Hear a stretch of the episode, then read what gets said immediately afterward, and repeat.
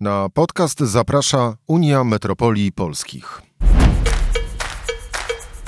Mówią prezydenci.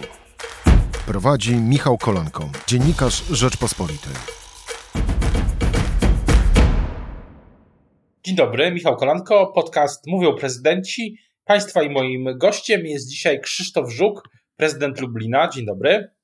Dzień dobry Państwu. Chciałbym zapytać, na początek zacząć od komunikacji miejskiej.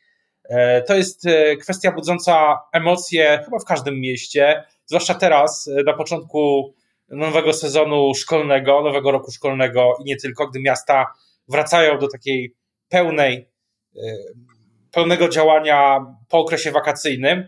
I pytanie, jakie są Pana wnioski po tym, na początku tego nowego sezonu, nowego roku szkolnego, jeśli chodzi o komunikację miejską, jej wykorzystanie i też rozwój w Lublinie? E, no, z perspektywy już e, tych 9 miesięcy 2021 roku, roku no dosyć trudnego, jeśli chodzi o, pandemię, cały czas. O ile e, oczywiście te niepokoje e, czy e, narastające problemy w Lublinie są podobne jak i w innych miastach, o tyle my wkomponowujemy je w e, naszą strategię rozwoju transportu zbiorowego i można powiedzieć, że z tego powodu nie robimy e, tutaj, nie lamentujemy, bo rzeczywiście transport e, publiczny w Lublinie świetnie się rozwija dzięki funduszom europejskim. Zrealizowaliśmy dwa duże programy w inwestycje właśnie w integrację transportu zbiorowego, w infrastrukturę na kwotę około miliarda złotych.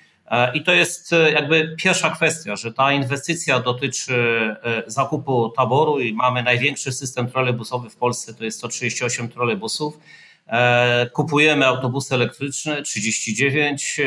Będzie, spełniamy już dzisiaj ten wymóg, który stawia ustawa o elektromobilności. Do 2028 roku ma to być spełniony próg 30%, a my już go spełniamy, a w przyszłym roku będziemy mieli 50%, więc Lublin jest dobrym tego przykładem, że inwestycje w transport jakby wyprzedza i regulacje prawne polskie i unijne i też e, buduje alternatywę dla tego transportu osobistego, ale jeśli mówimy o takim e, spojrzeniu krytycznym na komunikację dzisiaj, e, to przede wszystkim poprzez niższy udział mieszkańców w budowaniu przychodów z komunikacji. E, po pierwsze, Właśnie, mniej osób korzysta. Wejdę, wejdę panu słowo, bo tutaj e, to moje pytanie się wiąże z tym raportem dotyczącym tego, jak e, dochodów budżetowych przez pierwsze pół roku, że, że, że realne te dochody z tytułu komunikacji miejskiej są niższe niż prognozy, tak rozumiem. To prawda i e, wynikać to zapewne e, będzie z dwóch przesłanek. No, one obydwie e, związane są z COVID-em, czyli pierwsze to jest to kwestia ryzyka przemieszczania się i ograniczeń liczby pasażerów. To spowodowało, że w ubiegłym roku mieszkańcy przesiedli się do swoich samochodów i zostali w samochodach, a nie korzystają w takim stopniu z autobusów czy trolebusów a druga kwestia to oczywiście to, co robią nasze uczelnie, e, studia hybrydowe, czyli studentów nie ma. To jest e, e, ponad 60 tysięcy studentów, których w Lublinie brakuje, a oni korzystają z komunikacji zbiorowej. To jest również zamknięcie szkół i to zdalne kształcenie spowodowało, że na przykład w szkołach średnich mamy około 60% młodzieży spoza Lublina. Ich też w komunikacji nie było. Stąd przychody spadły i to znacznie, bo w Lublinie te przychody kształtowały się na poziomie ponad 50% e, ogólnych kosztów funkcjonowania, a teraz e, jest to około 30, 30 kilku procent. Oczywiście jeszcze do końca roku zobaczymy, jak ten wskaźnik będzie wyglądał, ale to oznacza, że z budżetu musimy na komunikację wykładać coraz większą kwotę, ale tym niemniej my traktujemy to jako niezbędną inwestycje, bo całkowicie e, przebudowujemy e, system e, transportowy w Lublinie i również ten układ komunikacyjny i transport zbiorowy, jak również ten miks komunikacyjny, czyli uwzględniamy inne środki transportu poza samochodami osobistymi. To jest jakby wpisane w strategię, więc nie robimy z tego problemu, aczkolwiek e, będzie nas to kosztowało dodatkowe kilkadziesiąt milionów złotych. Jak rozumiem, to nie jest tak, że mm, że Lublin, czy pan uznaje tą sytuację za mm, jakby powód, żeby przestać inwestować w transport zbiorowy, tylko liczy pan na to, czy w ogóle ratusz liczy na to, że te trendy w perspektywie kilku najbliższych lat się po prostu no, wróci to wszystko do tego, co było, było wcześniej, przed pandemią. Tak, my y, zadowoleni byliśmy z y, obciążenia, czy z ilości osób korzystających z komunikacji zbiorowej jeszcze w 2019 roku.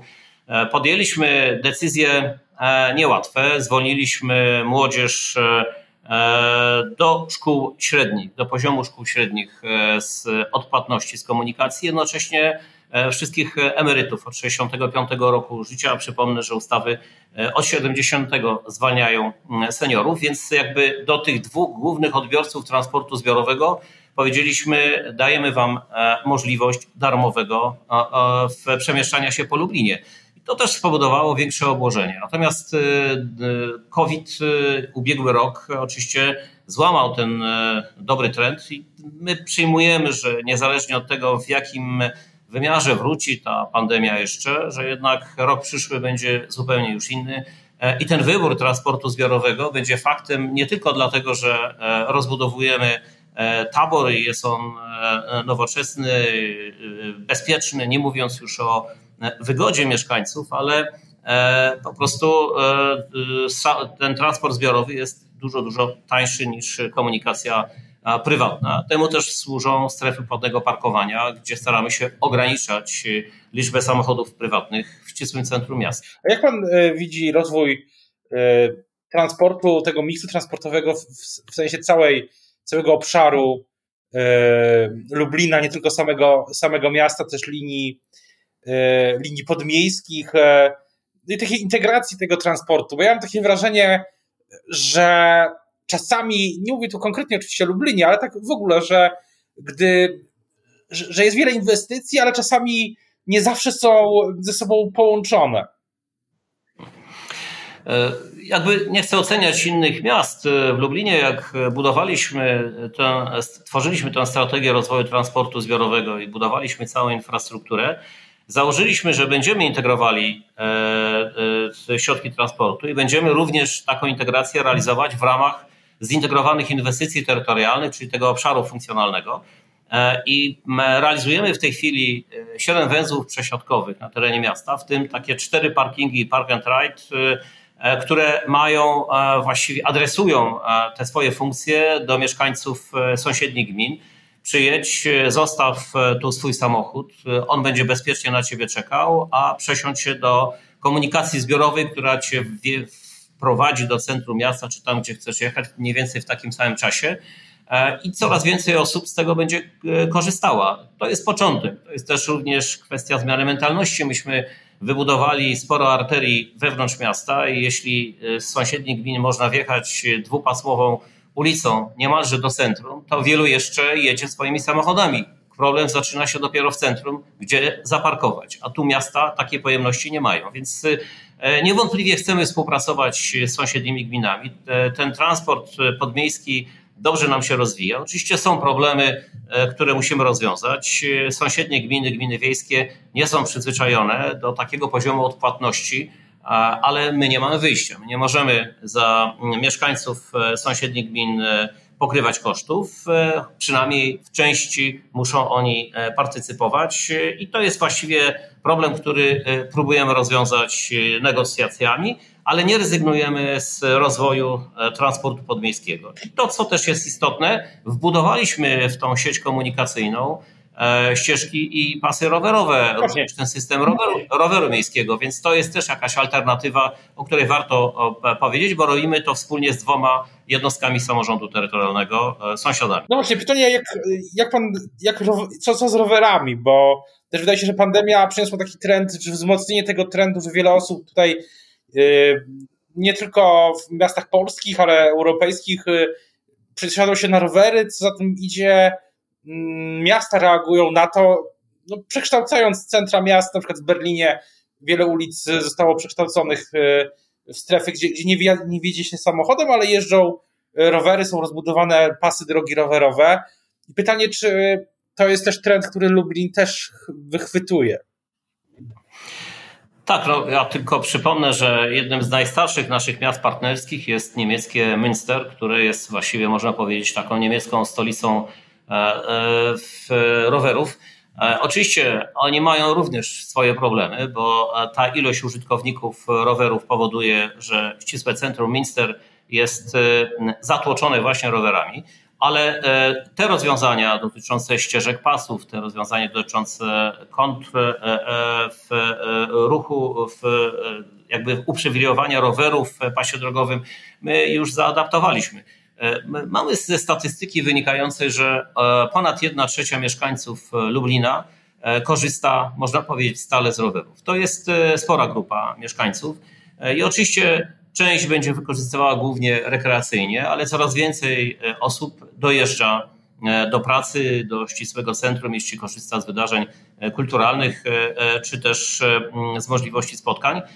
I my musimy nadążyć z infrastrukturą pod to zainteresowanie mieszkańców komunikacją rowerową.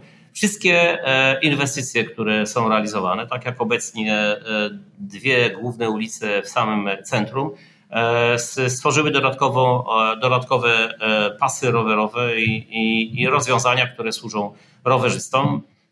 To jest oczywiście powiązane również z ciągłą edukacją i w szkołach, i w, poza naszymi szkołami, bo sam pan przyzna, że zaczyna się robić coraz bardziej kolizyjny układ drogowy, patrząc na liczbę rowerzystów i nadal jeżdżących po staremu E, wielu kierowców, którzy nie widzą rowerzysty i tu e, musimy poprawić bezpieczeństwo, choć obiektywnie muszę powiedzieć, że nasi partnerzy, organizacje pozarządowe e, wiele w tym zakresie zrobiły. Wszyscy się dosyć szybko uczymy.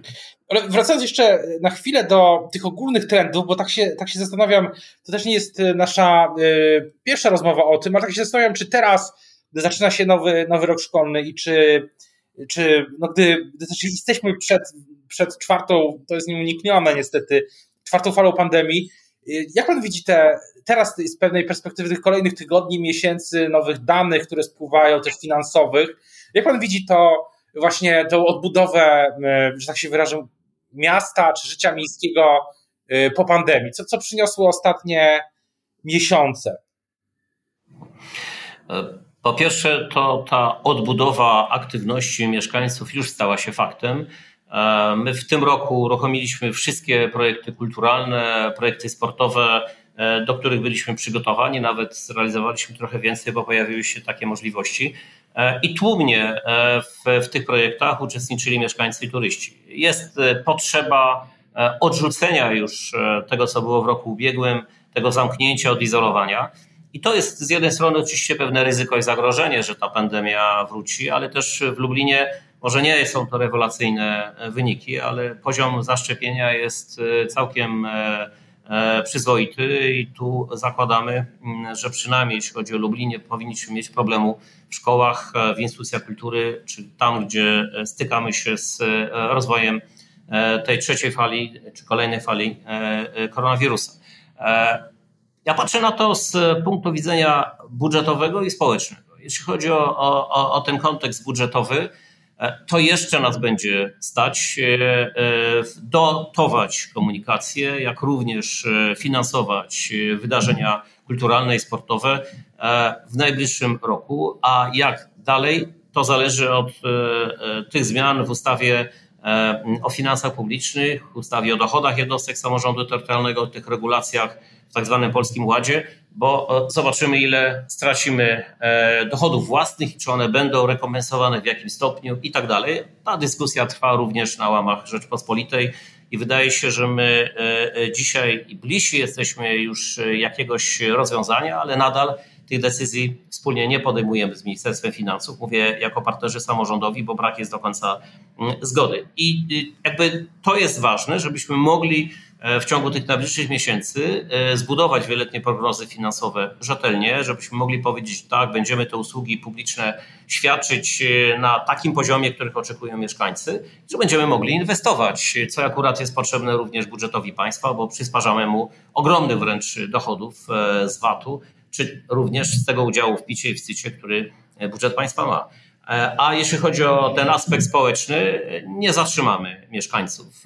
Dzisiaj jakby uczestnicy wszystkich wydarzeń pokazują, że i to jest to ryzyko, że się COVID-u nie boją, masowo uczestnicząc w wydarzeniach kulturalnych i sportowych E, myślę, że mm, e, chcą utrzymać już e, ten model takiego aktywnego zachowania na najbliższe miesiące. Błędem jest tylko, że studentów nie będziemy mieli, bo uczelnie przyjęły model hybrydowy, co oznacza, że przynajmniej w najbliższych miesiącach studentów będzie bardzo mało. No, to jest w ogóle krajowa dyskusja, też rozmawiając z samorządowcami, ale też z przedstawicielami środowiska akademickiego w Polsce, no też, też y, wszyscy zwracają uwagę na to, o czym mówi pan prezydent, że y, pewnego, pewnego też jest pewien brak, znaczy raz zwracają uwagę na to, że rzeczywiście uczelnie nie wracają y, do pracy stacjonarnej, a też a szkoły tak i jest to pewna, mm, ja mam wrażenie, że to jest pewna niekonsekwencja, ale to jest też inny, inny wątek, natomiast chciałbym przejść do, mówił pan o inwestycjach, a jak będą jak on widzi inwestycje w tereny zielone? Bo to jest też jeden z trendów, który się pojawił w trakcie pandemii. No to prawda i wydaje się, że ten ubiegły rok w szczególności e, uwrażliwił nas wszystkich. E, mówię o, o samorządowcach, ale również i mieszkańców e, na takie rozwiązania planistyczne i idące za nimi inwestycje, które tworzą e, przyjazność tego otoczenia, czyli e, chodzi tutaj o znaczenie tych terenów zielonych z punktu widzenia komfortu życia w mieście. E, my w dokumentach planistycznych konsekwentnie te tereny zielone chronimy i jakby rozbudowujemy. Mówię tutaj o studium uwarunkowań i kierunkach zagospodarowania przestrzennego. Ta ranga terenów przyrodniczych została podniesiona, wypuklona już E, po przyjętym studium w 2019 roku, ale studium również e, wymaga e, wzrostu wskaźnika tej zieleni normatywnej, my to przenosimy do planów. W planach chronimy rzeki, doliny rzeczne i wąwozy. Jakby tutaj tworzymy zatem taki przyjazny ekosystem dla mieszkańców. Plus ogrody działkowe, bo w Lublinie różnie to bywa w naszych miastach, ale w Lublinie przyjęliśmy już dawno że one są bardzo ważnym elementem ekosystemu miasta i myśmy podjęli w studium, jak również e, w innych dokumentach e, ochronę przed zabudową terenów trwale zielonych, które odpowiadają tym potrzebom wypoczynkowym czy rekreacyjnym. A to jest ponad 20 tysięcy mieszkańców, którzy mają te ogródki. I oczywiście to też jest kwestia kształtowania przestrzeni, więc z naszego punktu widzenia Przykładamy do tego ogromną wagę i już dzisiaj w wydatkach inwestycyjnych mamy utworzone dwa e, nowe e, parki. E, w tej chwili robimy dokumentację dla trzeciego dużego 70-hektarowego parku w Dolinie Rzeki Bystrzycy, bo nad Bystrzycą Lublin leży. I oczywiście tworzymy takie enklawy w dzielnicach i osiedlach. To wymaga dużej ilości środków i bardzo liczyliśmy na Krajowy e, Program Odbudowy i e, zawarte tam środki na tak zwaną zieloną transformację. Ja już pomijam oczywiście Fundusz Spójności, no ale tych środków na razie nie ma i wszystko wskazuje na to, że one będą dostępne z opóźnieniem, więc będziemy musieli zastanowić się, czy nie będziemy uciekali w kierunku kredytowania niektórych inwestycji, e, które mają już pewną taką pilność. Mamy dokumentację pozwolenia na przykład na błonia zamkowe, przy Zamku Lubelskim, przy Starym Mieście, one są istotne z punktu widzenia nie tylko tej estetyki, ale przede wszystkim dają mieszkańcom Śródmieścia możliwość e, e, rekreacji. A zakończyliśmy budowę, przebudowę czy modernizacji przebudowę parku ludowego. Kilkadziesiąt hektarów świetnie wyposażonego parku przyciąga mieszkańców całego Lublina. Więc potwierdzam, Lublin jest, można powiedzieć, aktywnym miastem w realizacji takiej strategii E, w tworzenia zielonego miasta. Zresztą po części możemy się pochwalić e, tym, że Fundacja e, Roberta Schumana w raporcie Europolis przyznała nam pierwsze miejsce, między innymi za tę inwestycję w niskoemisyjny transport, ale również i w zieleń i poprawę układu drogowego. Natomiast na koniec właśnie temat Krajowego Planu Odbudowy wywołał Pan, ale też chciałbym jednak chciałbym właśnie zapytać tak szczerze, nie tylko jeśli chodzi o zieleń. E, bo teraz toczy się ta polityczna dyskusja wokół e, Krajowego Planu Odbudowy. Ale jak to wygląda z perspektywy, z Pana perspektywy prezydenta dużego, dużego miasta? E, co, co Pana, bo już część, część, o części inwestycji Pan powiedział, ale co, co tak ogólnie oznacza to opóźnienie, które ze względów, powiedzmy sobie szczerze, politycznych. Może być, no, może być krótsze, dłuższe, tego nie wiemy. W chwili, gdy, gdy rozmawiamy, to nie jest pewne, co się wydarzy, więc jak to z Pana perspektywy wygląda? Co to opóźnienie już teraz znaczy dla miasta, a co może oznaczać, no, gdyby na przykład ten plan budowy był e, no, hipotetycznie no, w ogóle wstrzymany? Znaczy, przede wszystkim e, my mamy jeszcze zabezpieczenie w funduszach europejskich, w środkach własnych i w kredycie z Europejskiego Banku Inwestycyjnego na te kontynuowane czy kończone inwestycje przez najbliższy rok i rozliczenia w 2023 roku potem będziemy musieli przystanąć. E, ja podam przykład. Dzisiaj mamy inwestycje na poziomie około 570 milionów złotych, więc jeśli nie będzie zasilania ze środków KPO czy późniejszego Funduszu Spójności, to będziemy musieli inwestycje zredukować o jakieś 50% patrząc na możliwości e, oparte na środkach własnych i e, kredytach, a te z kolei będą też uzależnione od tego, co w Polskim Ładzie zostanie zapisane i o jak e, dużym stopniu utracimy dochody własne, bo to może spowodować, że redukcja inwestycji będzie jeszcze większa. Więc takim wspólnym interesem, takim lubelskim, regionalnym i polską racją stanu jest utrzymanie inwestycji w samorządach. Dlatego prywatnie dziwię się rządzącym, że nie potrafili porozumieć się z nami w zakresie KPO i również e, innych kwestii, które osłabiają kondycję finansową e, jednostek samorządu terytorialnego, bo aktywność inwestycyjna samorządów e, będzie decydowała tak naprawdę o cenie w skuteczności rozwiązywania problemów społecznych przez rząd. A my tu jesteśmy partnerem rządu i powinniśmy grać do tej samej bramki, a nie gramy. O tym, co dalej z Krajowym Planem Budowy, to też będziemy wielokrotnie jeszcze na pewno do tego tematu wracać, też na łamach Rzeczpospolitej. Ten temat, którym no, poświęciliśmy e, nie tylko w debacie bardzo dużo czasu, zwłaszcza wiosną, więc teraz tym bardziej mm, ten temat jest e, istotny. E, teraz bardzo dziękuję już za rozmowę. W podcaście mówią prezydenci państwa i moim gościem dzisiaj był Krzysztof Żuk, prezydent Lublina. Dziękuję bardzo. Dziękuję bardzo Państwu. To była audycja Mówią Prezydenci. Kolejny odcinek we wtorek o godzinie 12. Podcast powstał w partnerstwie z Unią Metropolii Polskich.